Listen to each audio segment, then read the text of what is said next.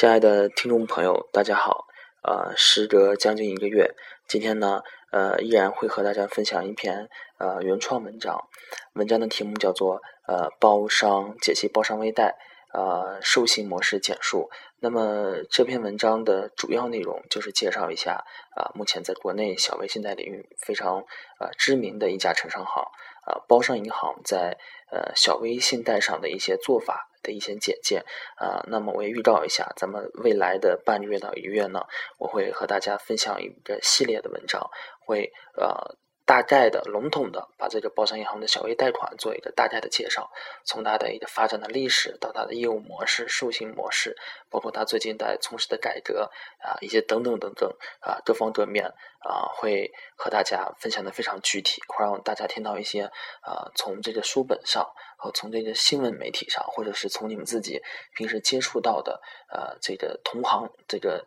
口中得到的不一样的，就非常感觉是啊非常实在的一些啊。啊，非常有血有肉的东西啊，它肯定也是一些干货。那么今天呢，是咱们要分享的系列文章的第一篇啊，就是简单介绍一下啊，这个包商银行的这一个呃授信模式。那么包商银行呢，呃，这个微贷的技术大家都知道是啊师承自啊德国的 IPC 公司啊，它是怎么来的？在二零零五年的时候，这个国开行。就在这个全球招标啊，说这个他可能也是适应这个国情的发展，说我们这中国的小微企业啊啊需要这个贷款，但是我们在这方面是啊对这个也是不太懂，那么就在这个全球招标，那么经过这个呃这个权衡以后，德国这个 IPC 公司中标啊，因为这个中标以后呢，它就是包括国康海、国开行在内的啊挑了这么几家。啊，有意愿的这个银行来做这个小微信贷项目啊，包括宝山银行在内啊。零五年，那么零五年的时候呢，宝山银行就开始和这个 IPC 公司合作啊，开始立项啊。截止到现在，中国中间经历了有八九年的发展，然后基本上呃形成了。呃，现在的模式，那么现在包商银行的这个呃小微贷款这个这个模式呢，经过了八九年的发展，和一开始 IPC 公司所传进来的这个微贷模式，它已经是基本上是完全不一样的了啊！就当时就是相当于是包商银行把这个 IPC 的模式啊，结合了自己的一个国情，结合这个呃包商银行自己大本营所在地包头市场，自己做了一个呃自己做了一个优化啊，然后呢。呃，我具体的咱们就看板介绍呢，把这个呃起个头，简单介绍一下。那么在这个授信的呃调查上呢，这个 IPC 采取的是一个单人调查的模式。那么这个贷款调查呢，和咱们以往的，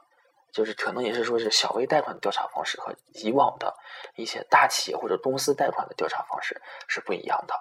那么它也区别于现在。其他国有银行的一些调查方式，那么据我所知，就比如说邮政银行，他们就不是一个单人调查，他们一直采取的是双人调查。那么德国 IPC 公司传进来的时候呢，就说我们要采取的是一个单人调查，而且是实地调查的一个方式。那么在这个呃调查的理念上呢，我们更注重的是客户的第一还款来源。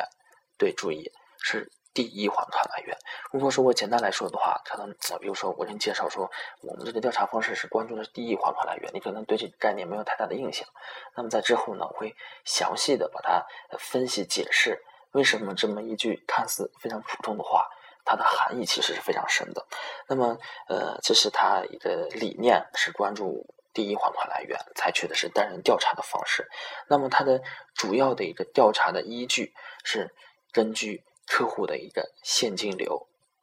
加个定语，稳定的现金流作为我授信的主要依据。那么这个啊，我们乍闻一听的话，觉得呃也也很平常，没有什么特别稀奇的地方。那么我们自己，我再帮你仔细分析一下。那么在以往的，在这个 IPC 公司没进来，或者说在这个小微贷款以外的这些公司贷款的话，我们把抵押、固定资产的抵押，或者说是其他方式的质押。是看作是第一要素的，就是说，我们已经形成了一个定式的思维。你想贷款，你有没有抵押？那么 IPC 进来以后，它弱化了抵押，就是说，我们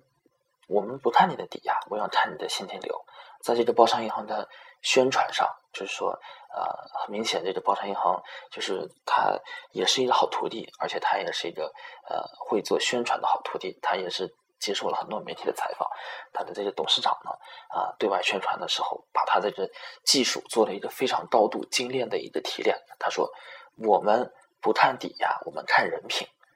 我们不看抵押，看人品。”其实就是对 IPC 公司就是技术理念的一个非常完美的、非常通俗的一个阐释。那么这个先，这个先我不会说的太详细，后面的话我会根据这个一步一步的把它会详细解释一下。那么在这个呃刚才说的是一个理念和调查方式上，那么在这个审批模式上呢，采取的是呃呃双人双人审批模式，矩阵决策啊。呃，这个和其他的一个贷款调查有什么不同呢？我们知道，这个大公司的贷款，就包括以前也好，现在也罢，都是呃，比如说一些大银行的公司贷款，它都有一个审批小组。就是说，一笔公司贷款可能金额很大，我们这个呃审批贷款的团队里头有各行各业的专家，还有公司领导，有专家，有各个部门进来的，可能规模非常庞大啊，最多的是有数十个人。那么在小微贷款上的 IPC 独创，就是我们双人决策。矩阵决策，那么矩阵决策是什么意思呢？就是说，呃，通俗来说呢，就是说，呃，这个省代委吧，我们根据你的一个从业的经验、的能力，根据你的接触的业务量的大小，然后给你一个审批的权限。然后根据我们这个审批权限的规则来决定，你这个双人审批小组能够审批多大的贷款，这个在后续会有一个详细的解释。那么这是呃一开始是讲到了一个理念和方式，就是在讲一个审批当中的一个特色。那么在这个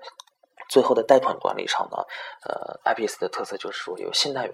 负责贷款的日常的这个呃维护。那么这个我开始呢就是把这个 IPC。呃，在包商的一个实践发展做一个简单的介绍。那么我接下来想说的就是说，它这个呃优势，就是说这个贷款模式的呃优势在哪里啊？那么说它的优势，通过媒体也能知道，嗯包商银行是一个呃小地方西北偏远地区的一家城商行啊，成立的也不算早啊，它也能享受的政策优势也很少，也不是很出名啊，也不是一个富二代或者官二代。那么就靠着这个小微品牌、小微贷款，那我们知道过去八年可以说是，啊，可以说是博博得了啊各方的眼球，受到了各方的称赞。也就是靠着这个小微贷款，啊，把这个银行的其他业务啊做的也是风生水起。那么包商银行在这个，它现在已经突破了说是包头地区的一个品牌，突破了内蒙地区的品牌。在国内啊，首屈一指。可能一说微小贷款，就说包商银行和哈尔滨银行啊；一说小企业啊，我们说的是民生银行啊；一说公司，我们可能谈到的就是说啊，其他一些大的银行。那么，呃，在过去的这个八年当中呢，零五年包商开始立项啊，包商银行这个微贷啊，表现出了这个极强的一个呃生产力。单人新单元这个单人调查呢，啊。这样的一个方式呢，呃，比起双人调查呢，啊，而且是它是一种实地的调查这样的方式呢，让信贷员获得了是最直观、最真实的一个信息，对吧？啊，我实地去调查客户是一个什么样的情况，客户到底有多大的规模，或者说他的呃存货有多少，我是实实在在看到的，这是信贷员直接了解到的，通过实地的这样的方式。那么，呃，而一直 IPC 也好。包商对外宣传的也好，我们一直说不看抵押看人品，我们打破了抵押物的崇拜，我们更关注的是你企业的一个经营的一个现状、经营的能力啊。我就是说，详细来说，说的比较的技术一些，就是说我们关注于一个企业的现金流，我们不看抵押物，因为它在这个无论是行内的培训也好啊，其实这个是非常好理解的。通俗来讲，比如说一个客户啊，从我这里贷了一百万，那么你有抵押物可以从我这里贷，但是我的还款方式是按月等额去还的。那么你这个抵押物，光看你抵押物的话，即使你值一百万以上，但最终到你还款的时候，你还是靠活钱去还的。啊，这个就是信贷员在具体的业务当中去和客户去解释，为什么说我们包商银行要做这个呃敢做无抵押，我们是和客户是这样解释的。你是靠活钱去还的，你可能要靠你的每天的销售额，或者进一步的说，靠你的利润来归还我们的贷款。只要你销售额足够，每天的回款稳定，有现金收入，那我们就认为，而且你这个现金是稳定的，那我们就认为你有这个偿还能力。即使你没有抵押，那么我们也可以不愿意去和你打这个交道。那么他就是这样的，而且他喊出的这个，呃，我们就是说，呃，打破抵押物崇拜，我们不看抵押，看你人品，其实是迎合了大部分客户的一个需求。那么我们也知道，比起这些大公司、大企业，小微客户群体大部分是缺乏抵押物的，而且在现代湾实际的反馈当中，以这个包头市场为例啊，做过一个调查，那么做的百分之八十的客户啊，都是以这个。外地客户为主啊，可能这个我也不知道是啊，全国各地的城市都是这样的呀，可能还是怎么回事儿？据我了解，一般本地人都比较懒，一般在本地有钱的都是大多数的外地人啊。我按照一个正常的，比如说中信招商啊，我们去做一个正常的，我们就不说经营贷款，做一个消费贷款的话，首先就会问你啊，你这个户口是哪儿的？你一看你是外地人的话，那么我们就会退一步。再一听说你在本地都没有房的话。甚至都没有抵押物，都不说没有抵押物，就说你在本地都没有房的话，那我更要退一步，就不会和你打这交道。那么包商银行就做了这么件事情，以前其他股份制银行不愿意去做的这样的一个业务，不愿意去接触的一个这样的一个群体，包商银行拿过来做了，那我们这客户啊就觉得啊，嗯，包商银行是独一家。那么我们用专业的角度来说。就是说，呃，就是说，我们迎合了这部分需求，那么我们就能采取这个最高的定价。包商银行的这个贷款利率是非常高的，我们就是啊，新客户年利率达到了百分之十八，甚至超过了基准利率的三倍，啊，这个业务是非常挣钱的。那么，呃，就是说。呃，他的理念就是说，我们不不看你的这个抵押物，而正关注的是你的一个经营能力和你一个还款意愿。我们不看抵押，看人品，啊，就是让那些啊真正有实力的、讲信用的啊，我把它称作叫做高成长型的客户得到了贷款的机会，啊，那么这个呃，他的一个单人调查、双人审批呢，又保证了这个呃贷款业务的一个效率。那么在这个包商银行的一个宣传当中呢，他就讲到了。我们这个微贷呢，它的特色就是短平急啊啊！而且我们做调查也会发现，包商银行大部分贷款的贷款的期限都是非常短的，都是在一年以下的，这个是占绝大部分的。就是说，以补充流动资金为主。就是说，客户用钱的话啊，他是非常着急的啊，以这样的一个几个方式为准啊。比如说，现在我们做过这么几个客户，小客户街边的客户，哎，着急交房租，着急进货。着急装修，着急更新设备，在他们的概念里头，只要说是你能够很快的，就是省事儿的把这一款批下来，那么就是说我能接受一个相对高的利率定价。那这一点呢，在这个实际的业务当中呢，也得到了印证。客户就会反馈说，啊，包商银行利率确实是要比较高，比起邮政银行或者说是其他银行的贷款利率高，而且高很多，但是省事儿啊，省事儿。不事儿，我可能到其他银行贷款啊，一个月两个月下不来，包商银行就几天的时间。那么为什么包商银行会几天呢？就是因为包商银行的这个审批模式，单人调查、双人审批啊。在这个后续的文章当中呢，我会着重介绍一下包商银行这个双人审批的这个审批小组的一个模式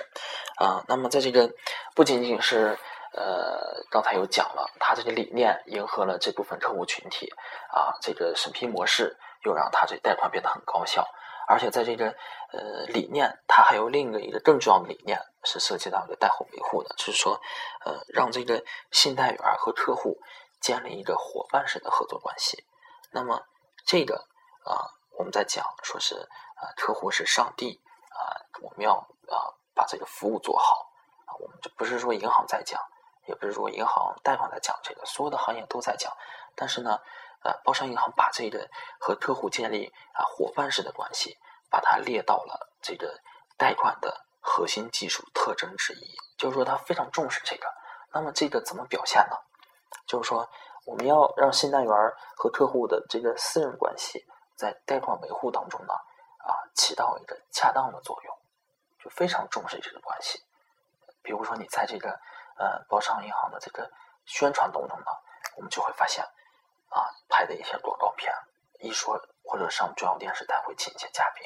一说什么客户就是说一种感激之情。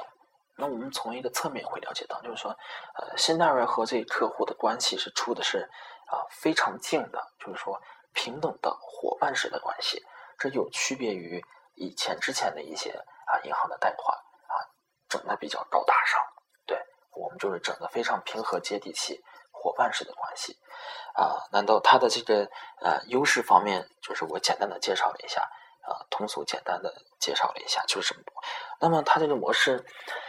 嗯，除了这些优点以外，它还是有一些这个缺陷的啊。那么今天的文章就是主要就是分析，简单的介绍一下它的这个模式的优势和这个缺陷。那么缺陷呢？啊，首先呢，我说的是这个呃小微贷款业务本身的一个缺陷。那么包商的这个推崇的呃这个理念，就是说我们不抵押物崇拜，而且中间呢一度用过一个。广告语叫做“不为抵押，只因信您所为”，啊，比较拗口。什么意思呢？我们不谈抵押，我们只相信你所做的事业，我们只相信你的人品。啊，这个理念呢是非常好的，让那些很多很多信用良好的、有经营能力的高成长性的客户获得了贷款机会。啊，同样的呢，客户也能接受这种啊独门的。我们我们对客户来说，这个市场是一个卖方市场。你到其他银行贷不了款，只能到我这儿贷，只有我愿意贷给你，所以我能够高定价、高定价，而且我能放有丰厚的利润回报，而且小微企业客户，哎，还比较高兴。那么呢，我们再呃翻过头来想一下，为什么小微客户没有抵押的客户，其他银行不愿意接手呢？为什么呢？其实我们呃从根本上、从核心上来讲的呢，你小微企业借贷无门，实际上是。他自己去决定的，你本身你这个自己没有抵押物，对吧？呃，你从事的，而且小微企业从事的都是一些呃比较底层的一些行业，而且我们很多报纸都曾做过一个呃这个调查，说小微企业的一个生命周期都是特别短的，一般都是两年左右啊，生命周期比较短，而且你这个从业者啊这个能力也参差不齐，而且没有抵押物，嗯，本身是一个风险非常高的群体。所以，其他银行才会拒拒门外。说一旦，而且这个呃已经被事实所印证了。说一旦要是说这个整体的经济形势要是变化的话，那么最受影响的就是这些小微企业的一个从这些企业或者是从业者，正经一些大的企业或者说是一些呃大企业、国企、央企这样的啊呃，我们有政策的便利，我们也有能力，能有极强的抗风险能力，所以。呃，所以呢，就是说，这个借贷无门是由你本身自己的这个情况去决定的。嗯，那么接下来讲，呃，就是说，这个本身你这个抗风险能力是呃非常差的，而且一旦你要是呃出现了这个风险或者意外的话，那么银行是没有任何可用的。反制措施的话，那么以前你有抵押的话，我们可以起诉执行抵押物。一旦你要是没有抵押物来做这个无抵押贷款的话，那么在实践当中呢，大部分靠的就是呃，可能一开始讲到的和客户建立的这个伙伴式的关系这个时候可能起到了作用，靠的就是信贷员的一张嘴啊，寄希望于这个客户啊继续坚持他优良的品质。啊，那么只能是靠客户的自觉。那么大部分情况下呢，即使说客户这个时候，呃，即使还款意愿非常好，但没有还款能力，没有可执行的抵押物，那么我们只能去走这个还款，走这个法律的途径。啊，法律途径也难以为继。像这种金额标的比较小的，比如说，他最近的我们这个以这个鄂尔多斯为例，啊，我们道听途说，曾经有这么一个段子。说这个借这个高利贷的太多了，公安局定了这么一条框框，说你这个五千万以下的就不要来立案了，啊，自己去解决就行。这个是道听途说，可能是假的，就是这样的。呃，就是说你这个几万块钱，因为我们曾经做过一调查，就是这个包商银行这个小微贷款的这个平均额度是十二万元。如果说我们每个客户啊逾期了都要去走这个法律途径的话，我们这个司法成本是非常高的。而且你这个到法院去立案的话，其实把这个程序全部走完的话，也得一年计。那么对于银行来说，这个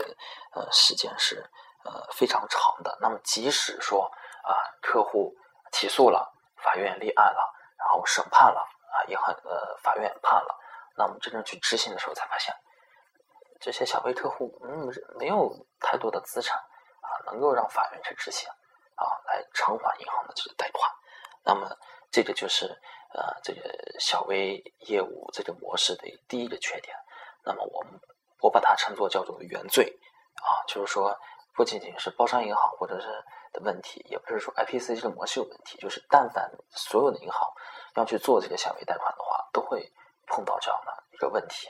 啊。那么这个呃，这是小微业务本身的一个缺陷。那么就这个呃小微呃贷款本身的授信模式来说呢，他们也存在很多的缺陷。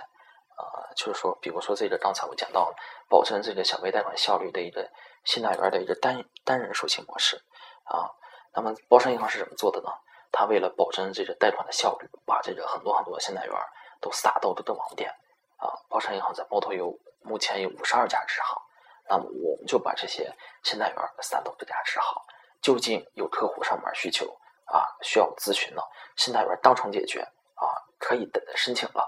当场就帮他写这个申请书，然后找时间调查啊，这是非常快的啊。那么这个呃具体的操作流程呢，就是有需要了就找信贷员，信贷员自己入户调查，信贷员完调查完以后自己回家也做报表，然后啊自己做完报表以后上会审批，双人审批效率是非常高的。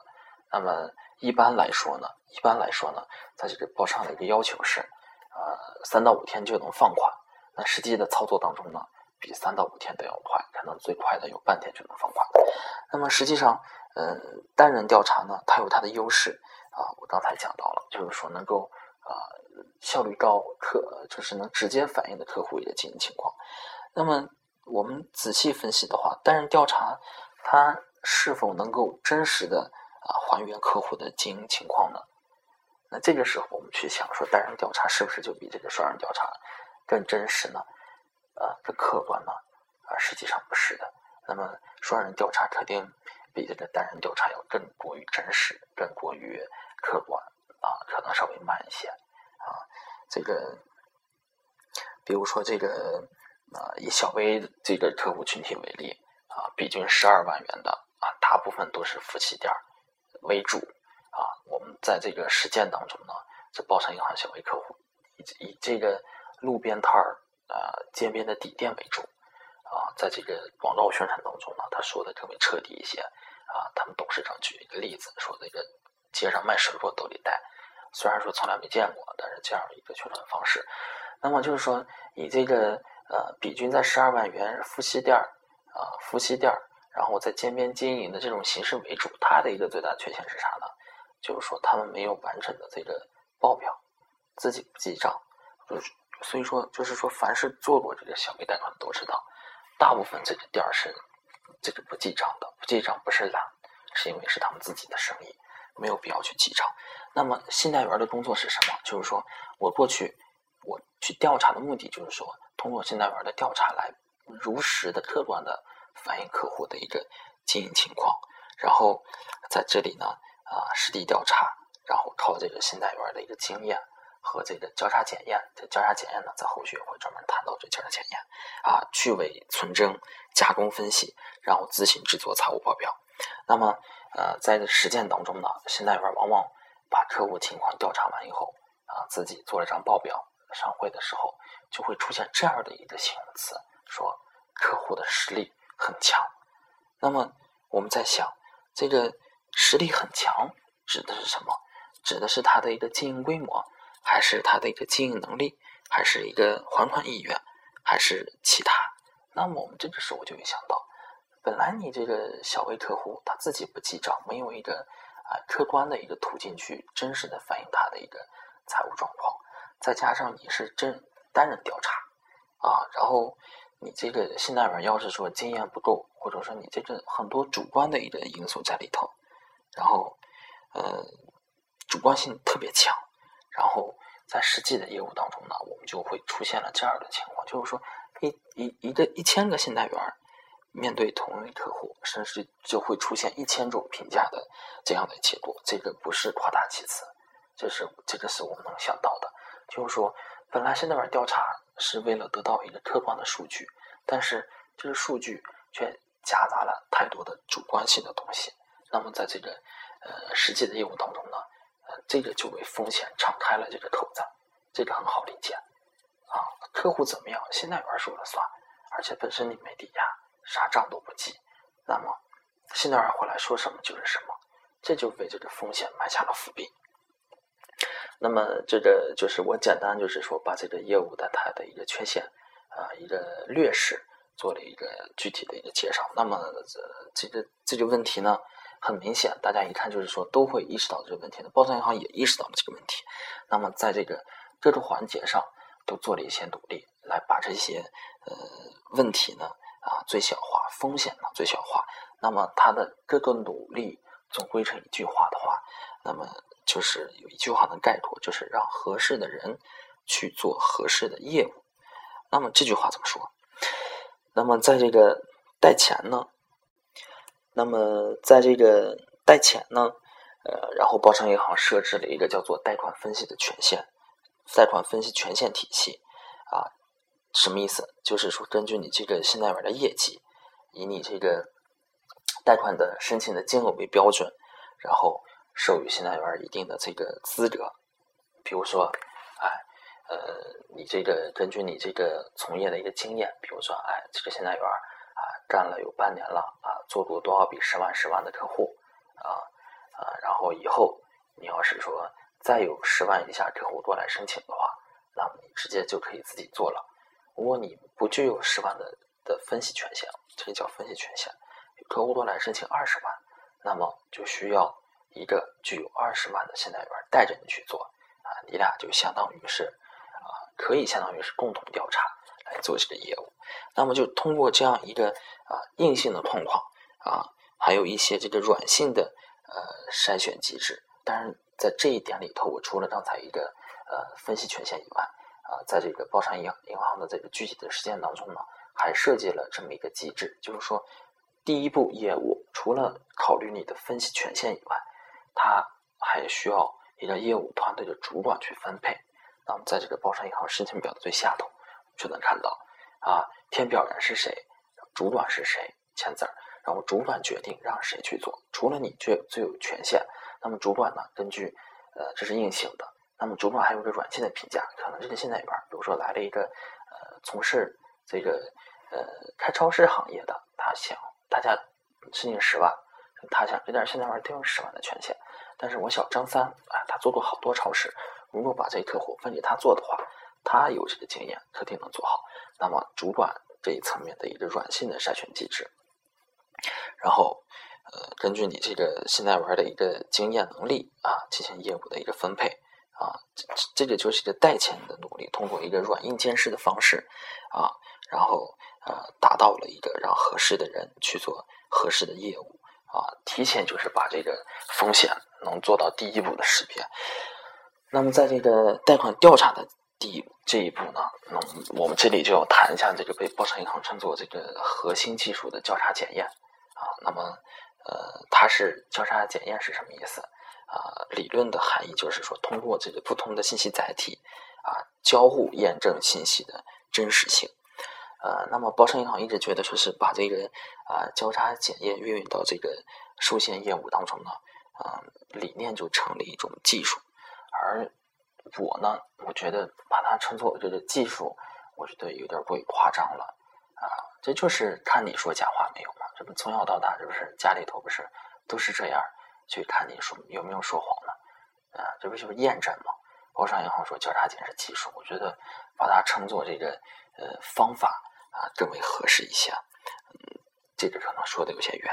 啊。那么在这个具体的这个运用当中呢，信贷员儿呃为客户制作的这个调查完以后，回来要为客户制作三张表啊。这个可能其他银行也知道这个资产负债表、损益表，包商银行又加了一张表，叫做交叉检验。交叉检验什么意思？信贷员通过写这一张表，比如说啊，损益表上。放了一个客户的营业额。那么你通过这个交叉结账表来告诉沈大伟，为什么啊你要放这些审放这营业额？客户说一月卖十万块钱，那么你在这个交叉结上给我写出来，你怎么确定他十万块钱是真的？那么啊一开始呢，这个交叉检验就是一个简单的一个理念指导。那么经过了这么多年的发展呢，也是信贷员积累了大量的一个经验。比如说举一个简单例子，比如说客户是开超市的，他说我一月能卖十万块钱，那么交叉检验当中就会这样写：客户投诉一月卖十万啊，经信贷员核实核对账本啊，记账，哎，每项每一个每一天我核对了一下，一个月就是十万左右。那么它就是交叉检验，就是。同样销售额的不同的载体，一个是客户投诉，一个是账本去记。通过这两个不同的凭证啊信息的凭证，我们来去验证一个这个客户所说的交销售额的一个真实性。还有就是在这个交叉检验当中呢，我们不但去验证这个损益表当中的一个营业额，包括客户的这个毛利各项费用啊，都要做这个检验，也包括客户啊从业这几年的一个资产权益的一个变化。啊，以此来啊，客观全面的反映客户的一个经营能力和贷款投向。嗯，那么交叉检验理念呢，是这个信贷员呃调查客户啊，客观反映客户数据的一个啊有力的武器。那么在这个审批环节呢，我们不仅仅要通过审单位通过这个信贷员的口述去对这个客户情况有大概了解，更重要的是通过你这个交叉检验纸面上的东西。公认的一种方式，公认的一种程序，来确定，来获得一个比较公正的评判。呃，那么，呃，审审单委呢，一般他关注的，呃，是数据的一个啊真实性。那么，信贷员呢，通过交叉检验呢，是来验证的是一个数据的一个啊合理性的问题。啊，那么，呃，如果我信作为信贷员呢，啊，把这个数据。啊，展示给资产负债表和损益表展示给审单位呢？啊，我做的是一个数据有无有无的问题。那么通过第三张表交叉检验呢，我展向他展示的是我的一个啊推理过程，这个非常好理解。比如说，我觉得客户啊月销售十万能贷多少钱？那么交叉检验表啊，交叉检验技术的运用就是向审单位啊向他们介绍我的一个思考的一个过程。那么这个。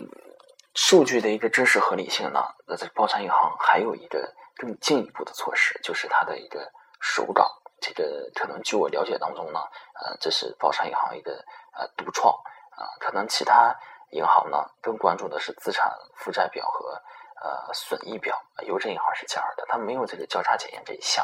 那么包商银行呢，不仅要有交叉检验这一项，不仅要让你告诉我数据是怎么来的，你的推理过程是怎么样的。还要让信贷员在调查当中保保留手稿，就是保留你这个原始凭证。包商银行通过就是各种各样的措施来最大程度上的来还原数据的真实性和客观性，啊，以求信贷员啊做到尽职尽责、真实有效的一个调查，而且还要把你这个手稿啊放到这个这个档案里头。它不是说你这个调查完了上完会了，这就没用了。放到档案里头，在内容检查的时候，我们还要继续去核对。那么，呃，我把这个交叉起来总结一下，在这个呢，呃，调查过程当中呢，我通过的数据报表、调查检验，呃，和调查手稿，就是我刚才介绍到的这三项，一项是报表，一项是呃包商银行的调查检验，另一项是啊我的手稿啊，分别来验证数据的有无合理。和真假，啊，那么这个可能啊，蚱蜢听起来可能觉得还是有些云里雾里。那么在啊后续的一系列文章呢，我会挨个儿做一些呃比较具体的、详细的一些解释啊，可能到时候大家听起来的话啊，会有一些呃更加清晰的框架性的认识。那么这个就是呃今天和大家分享的这篇呃文章的全部内容啊。再回顾一下包商银行的授信模式，讲了一下包商银行这个授信模式的一个优势啊，还有它的缺点，然后根据它的这个缺点，然后揪住几个点，又做了一个简单的分析啊。那么这就是我个人的一些看法啊。